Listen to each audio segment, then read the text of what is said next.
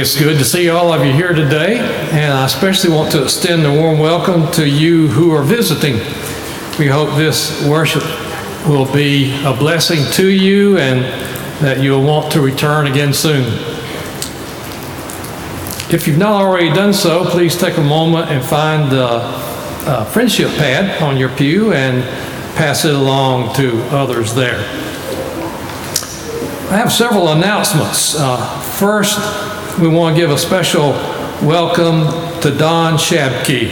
Don is our new organist, and he comes to us from the Travelers Rest Presbyterian Church.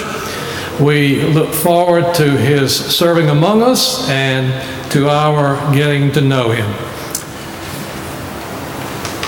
Now, in regards to some other announcements, um, our children's programs tonight will all be held here in the sanctuary. And then next Sunday, December 7th, is the Happy Birthday Jesus Christmas party for the children. It's going to be held in the social hall, and the hours are 5 to 7, and all the children are invited. I've been told it's not too late to sign up for the Wednesday supper this week. That will be uh, taking place at 6 PM, so uh, call the office and, and put your name in.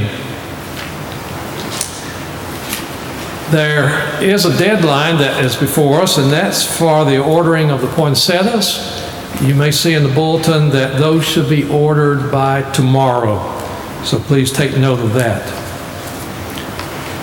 Let me emphasize the angel tree uh, mission project. There are trees in both the narthex here and in the Family Life Center. Please take one or more angels and follow the instructions in the bulletin and uh, let's participate in this mission project. If you've not made a financial commitment yet to our church's 2015 uh, program of mission and ministry, um, please do so. There are commitment cards in the narthex. You can pick one up and fill it out and place it in the offering plate or return it to the church office.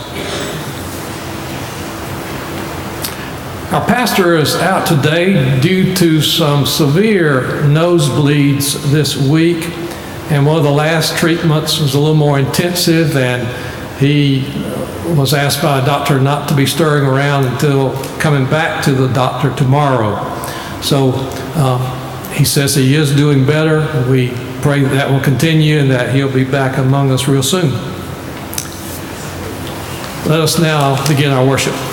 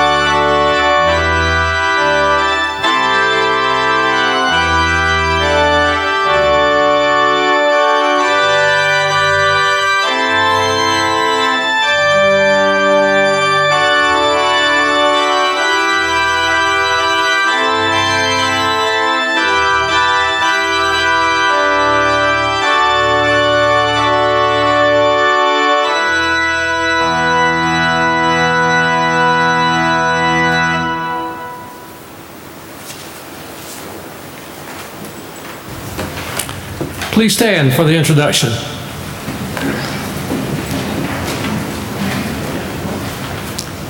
How shall we prepare this house for the coming of the King? The branches of cedar, the tree of the How shall we prepare this house for the coming of the eternal Christ?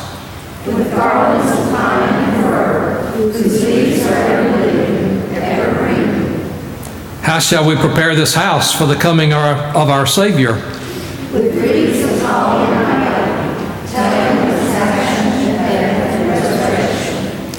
How shall we prepare our hearts for the coming of the Son of God?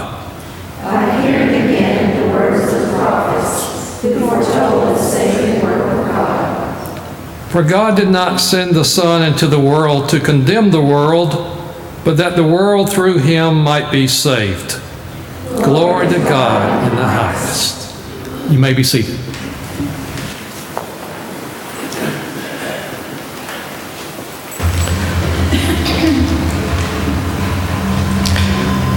God will send a righteous king. The reading from Jeremiah chapter 23, verses 5 and 6. The days are surely coming, says the Lord, when I will raise up for David a righteous branch. And he shall reign as king and deal wisely, and shall execute justice and righteousness in the land. In his days Judah will be saved, and Israel will live in safety. And this is the name by which he will be called the Lord is our righteousness. In ancient times, the cedar was revered as the tree of royalty. It also signified immortality and was used for purification. We place this cedar branch as a sign of Christ, who reigns as king forever, and whose coming in justice and righteousness will purify our hearts.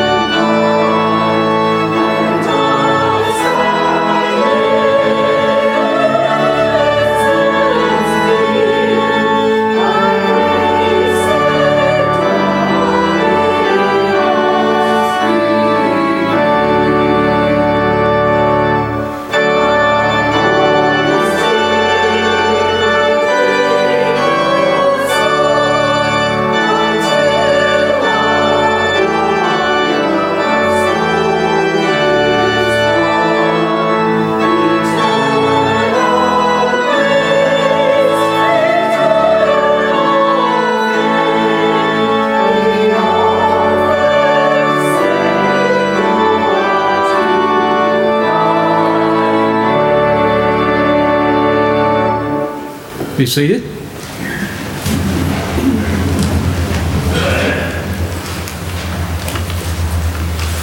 The prophet declares a child will be born.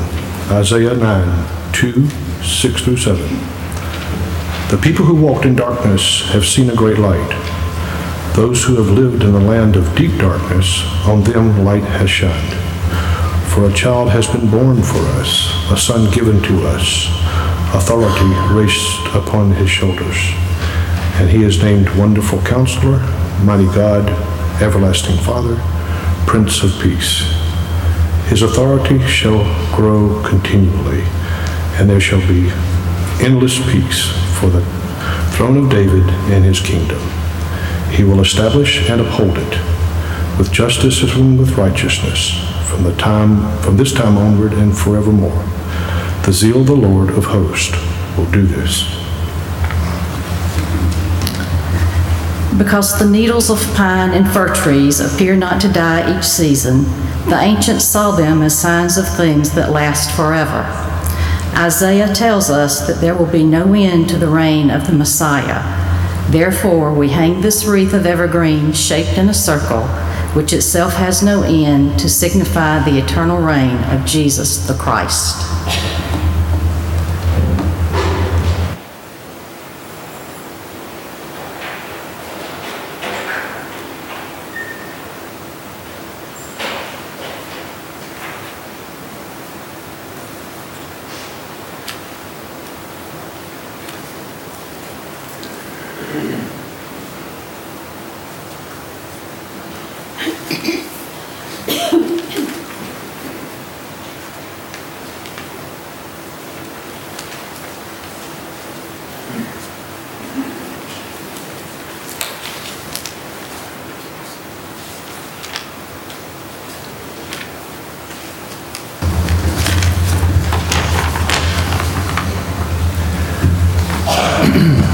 Seventh psalm. Who have believed what we have heard and to whom has the arm of the lord been revealed? For he grew up before him like a young plant and like a root out of ground out of dry ground. He had no form or majesty that we should look at him nothing in his appearance that we should desire him. He despised and rejected he was despised and rejected by others a man of suffering and acquainted with infirmity and one of those from whom others hide their faces. He was despised, and we held him of no account.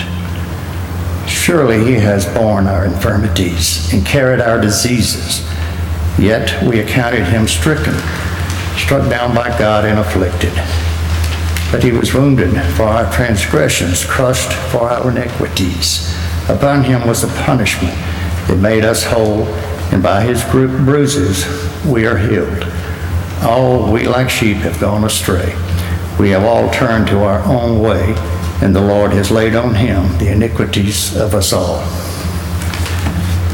For Christians, the Isaiah passage reflects the suffering of Jesus, who saved us from our sins by his death on the cross and by his resurrection from the dead. In past times, holly and ivy were seen as signs of Christ's passion.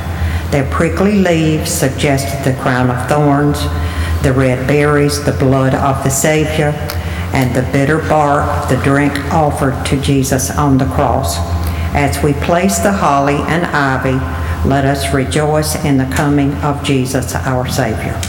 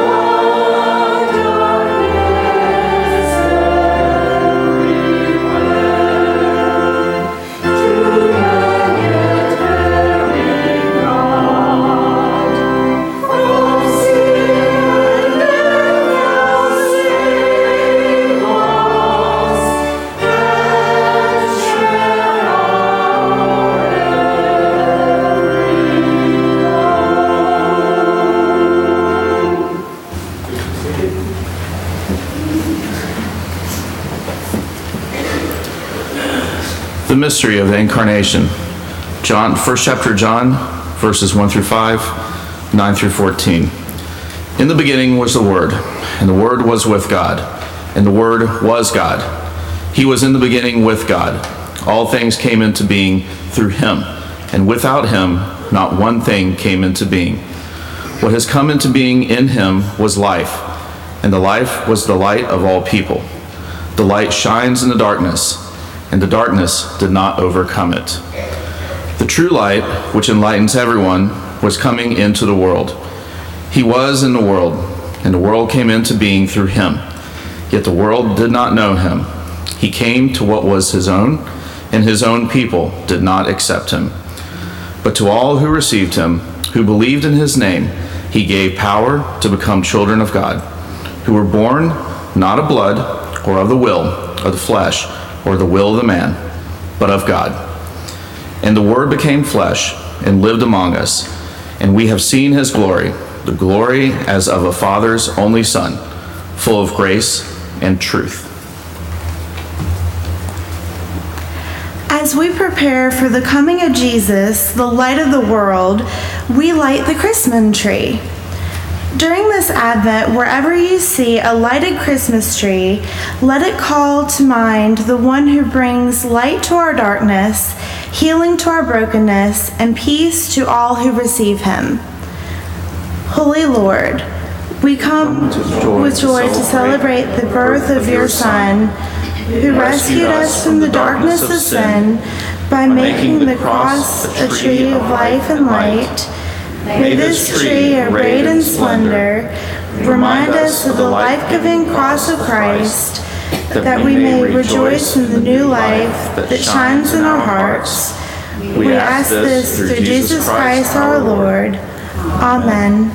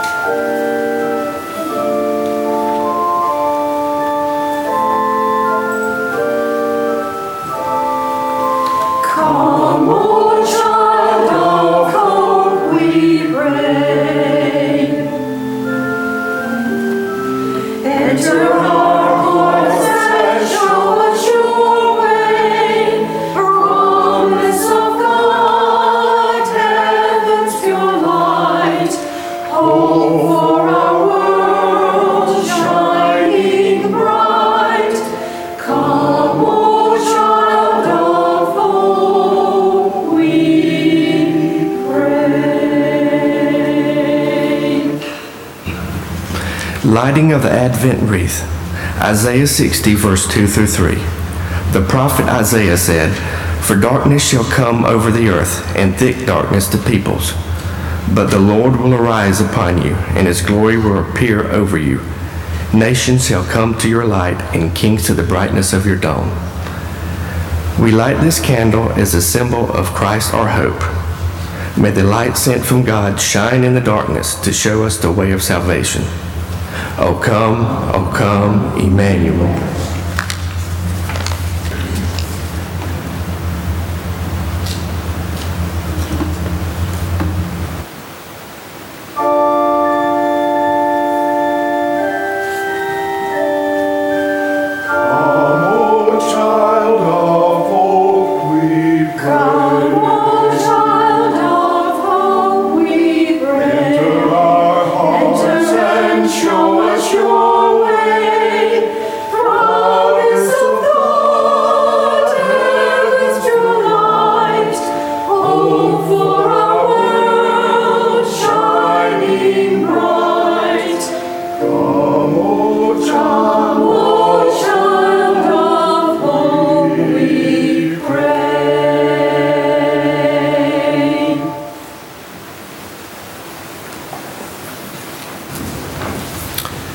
Time for our children's moments. Um, All the children are invited down front.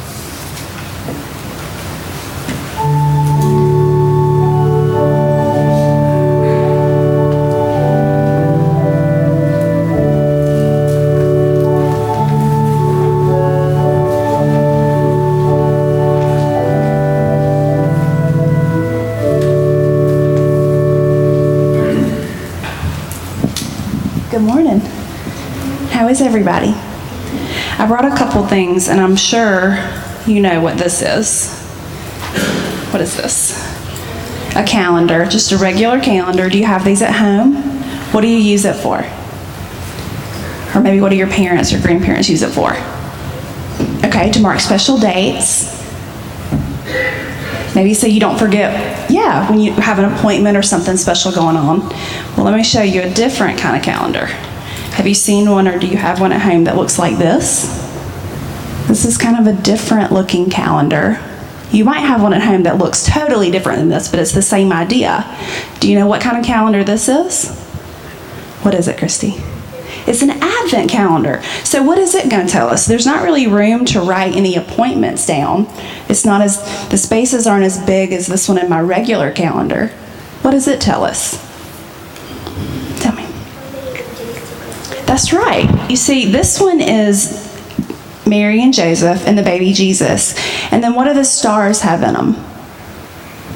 Do you see the numbers? So, how this one works is you would fill up the numbers like tomorrow. What's the date tomorrow? Right. So, we would do the first star and we would color that in, and each day of the month we would color a different star. And what happens when we have them all colored when we get to the 25th? That's right. It's Christmas Day. It's Jesus' birthday. So it helps us count down to that exciting time. So I brought one for you. And if you have a different one that you do at home, that's fine. But if you want one of mine, you can take this home with you and help you to prepare for Advent. Do you know what the word Advent means? Do you know what that word means, Sarah? What do you think? That is kind of what it means. It means waiting for something special. You're, we're getting ready for, in this case, Christmas, right? And we're counting down those days. And at Christmas time, we're excited to celebrate Jesus' birthday, but we're also supposed to remember that what's going to happen one day? Is Jesus going to come back one day? And everybody will have a big celebration? Yeah. So it's to remind us of that. While we are waiting for Christmas during this Advent time, we can also remember that we're waiting for Jesus to come again one day. Now, there's not a calendar that tells us when that's going to happen, is there? So, how are we ready? How do we know that we're going to be ready when that day comes? What do we do? What are we doing this morning? Where are we? Yeah, we do it by coming to church, by worshiping and praising Him, so that we do those things so that no matter when He comes, we'll be ready, right? Because where is Jesus? In our hearts. That's right. So let's pray together this morning. And then today, when you take your Advent calendar home, you're going to color the manger scene portion. And then tomorrow, you can start coloring the hearts as you wait for um, Christmas Day to come. Does that sound good? Okay, close your eyes and repeat the prayer after me. Dear Father, we are watching and waiting for Christmas when we celebrate the day you sent your son Jesus.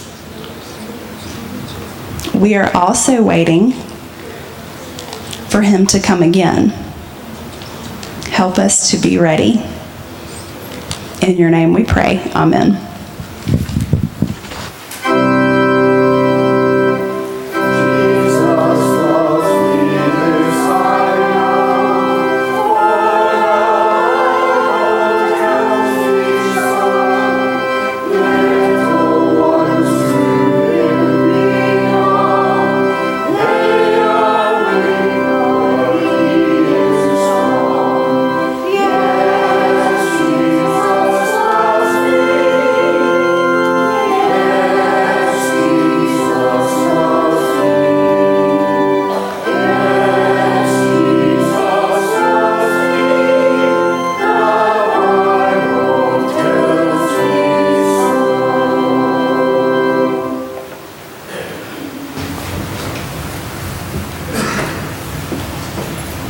Gratitude for all that God has done for us, let us now give our tithes and offerings.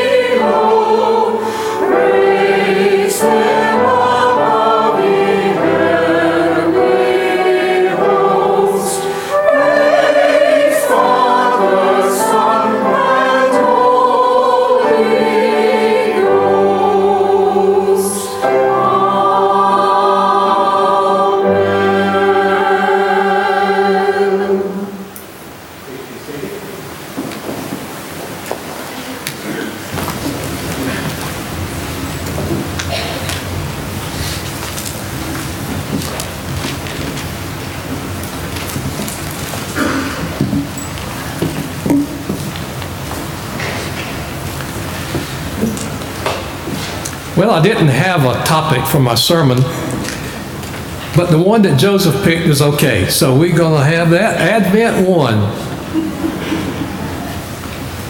The scripture is from a different um, passage than the one you find in the bulletin. I'm reading from the Gospel of Mark in chapter 13, beginning with verse 32. And the reference here is, or the subject is about the end times. No one knows about that day or hour, not even the angels in heaven, nor the Son, but only the Father. Be on guard, be alert. You do not know when that time will come. It's like a man going away. He leaves his house and puts his servants in charge, each with his assigned task, and tells the one at the door to keep watch. Therefore, keep watch because you do not know when the owner of the house will come back, whether in the evening or at midnight, or when the rooster crows, or at dawn. If he comes suddenly, do not let him find you sleeping. What I say to you, I say to everyone watch. This is the word of God for the people of God. Thanks be to God. Well, here we are on the first Sunday of Advent, the start of the Christian year. Centuries ago, the church developed uh, this idea of a Christian liturgical year with seasons like Advent, Christmas, Epiphany, and so on. The seasons were a means of telling the story of salvation. It's the story of the promise of a coming Savior and then the birth of that Savior and the story of his life and death and resurrection. It's the story of the Holy Spirit giving birth to the church. It's about the spread of the gospel. And it's about the promise that one day Christ will be king of all creation. And so there's that annual cycle of these seasons of the Christian year. And it begins with the season of Advent, just four Sundays. This is a season when we are meant to prepare spiritually to celebrate the birth of Christ. The suggested scripture lessons for the first Sunday of Advent are not, however, about what I would call the first coming of Jesus. Instead, the lessons are about his second coming. For one of the doctrines of the church, based on Scripture, is that in some time in the future, Christ will return to inaugurate a new age, an everlasting kingdom of God. So when we look at the lesson from the lectionary for this first Sunday of Advent, we see that there is an answer to two questions. When will the second coming take place? And what are we Christians to do between now and then? Well, let's think about the first question when will Jesus come again? There is no one way in Scripture that describes how the end times will come. There are a number of different ways to portray aspects of the second coming. One familiar scenario goes something like this Leading up to the end times, there will be an increase in all kinds of disasters, wars, immorality, and the power of evil growing stronger and stronger. The human condition will get worse and worse until finally God intervenes by sending Christ to conquer evil and to save the righteous. From the earliest days of the church, there have been individuals and there have been groups who have thought that they knew when Christ was returning.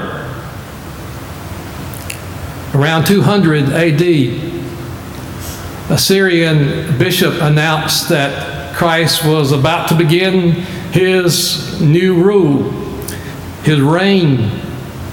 And so the bishop led all of his people out into the desert to meet Christ there when Christ returned. But nothing happened.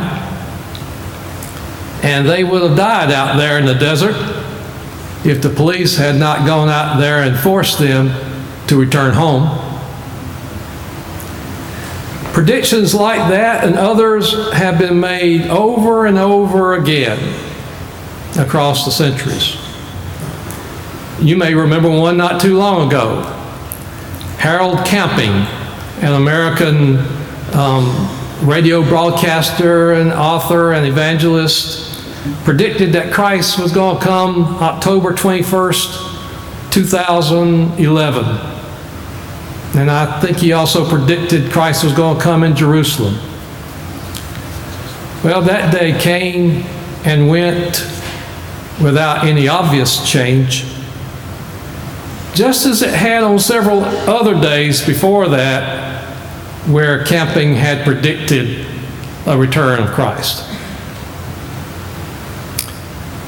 There are people today who believe that the end is near.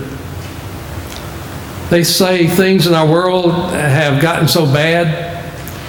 They point to signs like global warming and climate change, terrorism, wars scattered all over the planet, epidemics like AIDS and Ebola. They point to immoralities of all kind, bad ethics both on Wall Street and on our streets. And I guess it is easy to read the news or hear the news and to conclude that it's bad all over and that maybe the time really is ripe for the return of Christ. But it is equally true that there have been terrible disasters and there have been great evils throughout recorded history. To me, the most regrettable aspect of end time predictions is that its proponents have ignored some basic scripture, the teaching from our Bible. Earlier, I read words from Mark's Gospel in chapter 13. Let me read again. Nobody knows when that day or hour will come. Not the angels in heaven and not the Son. Only the Father knows. So, as for the question, when will the second coming take place? The answer is no one knows. Only God knows. And that, that message is not found just in the passage that I read, but in several places in the scripture. Another one is in Matthew's Gospel, for example, in chapter 24, where in five verses we read three times that no one knows when the end of the age will come. If Jesus said that he had no idea when history would be consummated, then surely it is foolish for anyone else to attempt to predict such a thing. And to his credit, Harold Camping, the radio announcer and evangelist that I mentioned moments ago, acknowledged before he died last year that he had been wrong in making predictions about the end times. He went so far as to state that his attempt to predict a date was sinful. So, in response to the question, when is the end of the world coming? The answer from Scripture and from centuries of experience is no one knows. Now, I imagine we're going to continue to hear predictions about the end times, maybe from someone on the radio or television or in the internet or on social media. But if we do, the scripture tells us not to rely on it. So we come to the second question that comes and is answered by the scripture on the first Sunday of Advent. And it's the question which really is most important. What are Christians to do between now and the second coming? Before giving a response to that question, let me say something about the second coming of Christ. Namely, it is not something to be feared. As mysterious as the book of Revelation is, biblical scholars point out that the message of Revelation is intended to give us hope, to give us assurance. Sometime in the future, God is going to bring the created world to a glorious and triumphant conclusion. The world will not just end, there will be a new beginning, a new world with an existence better than anything we can imagine. So the second coming is not something to be feared. Now, to the question, what are Christians to do between now and the day of Christ's return? Well, the answer to that question is revealed in the short parable in the gospel that um, I read from Mark's gospel. In that parable, a master goes away, he leaves home. But before doing so, he, he puts his servants in charge. Each of them, the servants, has a job to do, work to do. And they are to work faithfully and not to be found idle when the master returns. Now, the meaning of that parable is pretty clear, isn't it? It is our responsibility to do what the Lord has told us to do. Not to worry about when Jesus will come, not speculating about any date of that return. And what are we to do? What is our job? Well, we are told, for example, we're to feed the hungry, heal the sick, house the homeless, befriend the stranger, visit the prisoners. We're to be humble, merciful, kind, patient. There are lists all through the New Testament of things we are to do. All those lists can be summed up in one way. We are to love our neighbor as we love ourselves. We are to care about other people as much as we care about ourselves. Now, that's pretty simple. It may not be easy, but it's not hard to forget. Or, or they put it the other way, it is hard to forget. To love others as you would love yourself. And that means then that there's almost no limit to what work God has for us, to what jobs there are for us to do. There's a story found in the Jewish rabbinic tradition. It's a story of a man who looked around the world and was deeply distressed by what he saw. On every hand, there was trouble and turmoil and exploitation. He saw people suffering in poverty and ignorance. There was pain and grief in their lives.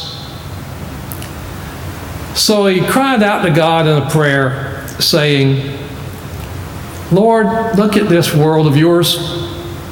Look at what is going on. The world is in such a mess. There's so much misery. Why don't you send somebody to help? And to the man's surprise, God answered and said, I did send somebody to help. I sent you. And God has sent us and is counting on us until Christ's return. So what are we to do? We're called to help. A world of needy people is waiting. Amen.